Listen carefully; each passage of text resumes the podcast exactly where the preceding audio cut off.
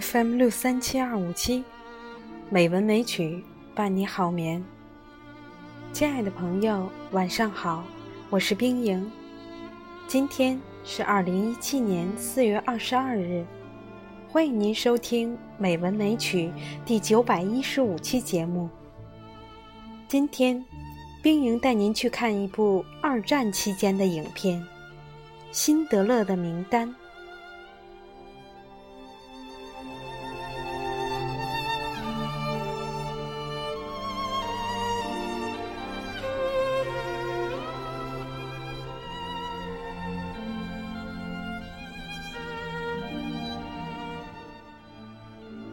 一盏油灯，一部打字机，两个男人，一串长长的名单。在第二次世界大战的日子里，无数战火与硝烟，似乎让太阳也失去了光芒。一层灰色的厚实的阴云下，一切的是是非非。都已单薄的只剩下黑白两色。如果说杀人和被杀已成为最主要的两种生活状态，那投机商人们就是两者之间巧妙的平衡点。奥斯卡·辛德勒就是其中的一个。他带着一个皮箱，穿一身西服，戴一顶礼帽。别一个纳粹胸针，从捷克农村来到了大城市。他可能没有受过什么良好的教育，但又有什么关系呢？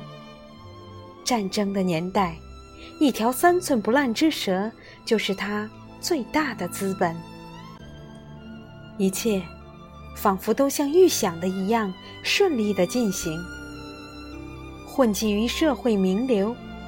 开厂、雇员、生产，顺理成章的得到战争的财富。这座雇佣了几百廉价犹太人的五金工厂，让他坐在舒服的办公室里享受余力。辛德勒的心似乎不会被弥漫的战火影响。他在山上的生活永远都有美酒。舒服的床铺，体面的衣服，而山下的集中营里，只有无休止的杀戮、杀戮、杀戮。但一切都在这一天改变了。他到山脚下骑马，遥望远处黑压压的集中营，依旧是死气沉沉的气息，但。正在他想转身时，一抹红色闪闪的滑进了他的眼帘。那是一抹怎样的红啊？它是一个五六岁小女孩衣服上的色彩，在无边无尽的黑白灰的底色上，即使再不起眼，即使她在硝烟无休止的侵扰下。已变得有些羸弱。即使他，在缓缓流动的垂死挣扎的生命空壳中，似乎随时都有被淹没的危险，但他俨然是整个集中营最鲜亮、最耀眼、最动人的部分。它是活力，是希望，是生命。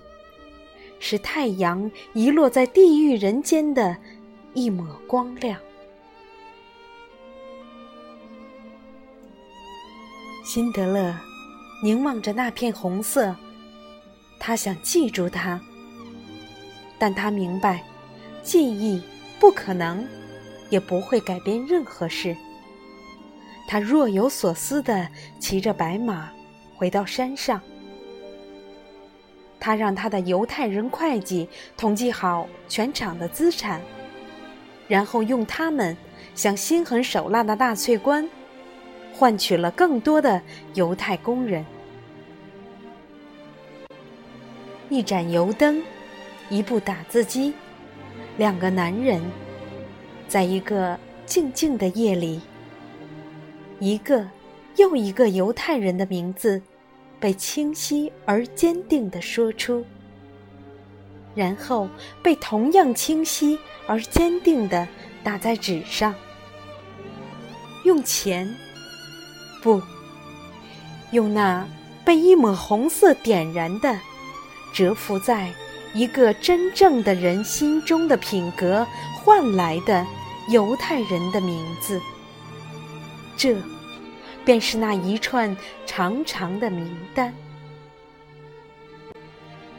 又一座工厂建好了，这次制造的是利润最大的。军火。那些原本在集中营里等死的犹太人们，如今都能安全的在工厂里安心工作了。辛德勒完全有能力从中大赚一笔，但他没有。他故意改装了生产机器。这座军火工厂中始终没有生产出一颗能用于战争的子弹。当德国宣布投降的时候，辛德勒也最终因叛国罪而被迫流亡。临走的时候，工厂里的工人们用一个老工人的金牙铸成了一枚戒指，上面刻着：“当你拯救了一个人的时候，你就拯救了整个世界。”若干年后，病死他乡的辛德勒墓前。当年在工厂工作的许多工人和他们的家庭，将一颗颗代表着敬意与感激的石块放在墓碑旁。没有话语，没有泪水，只有充满诚意的心。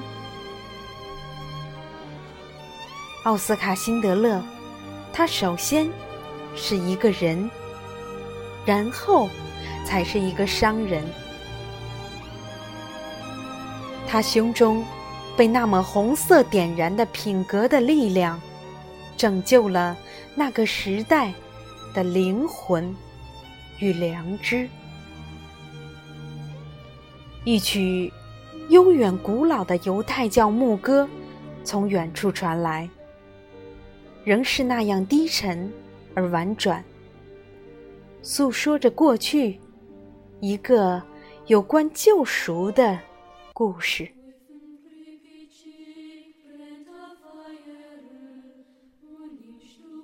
朋友们，今天就到这里，晚安。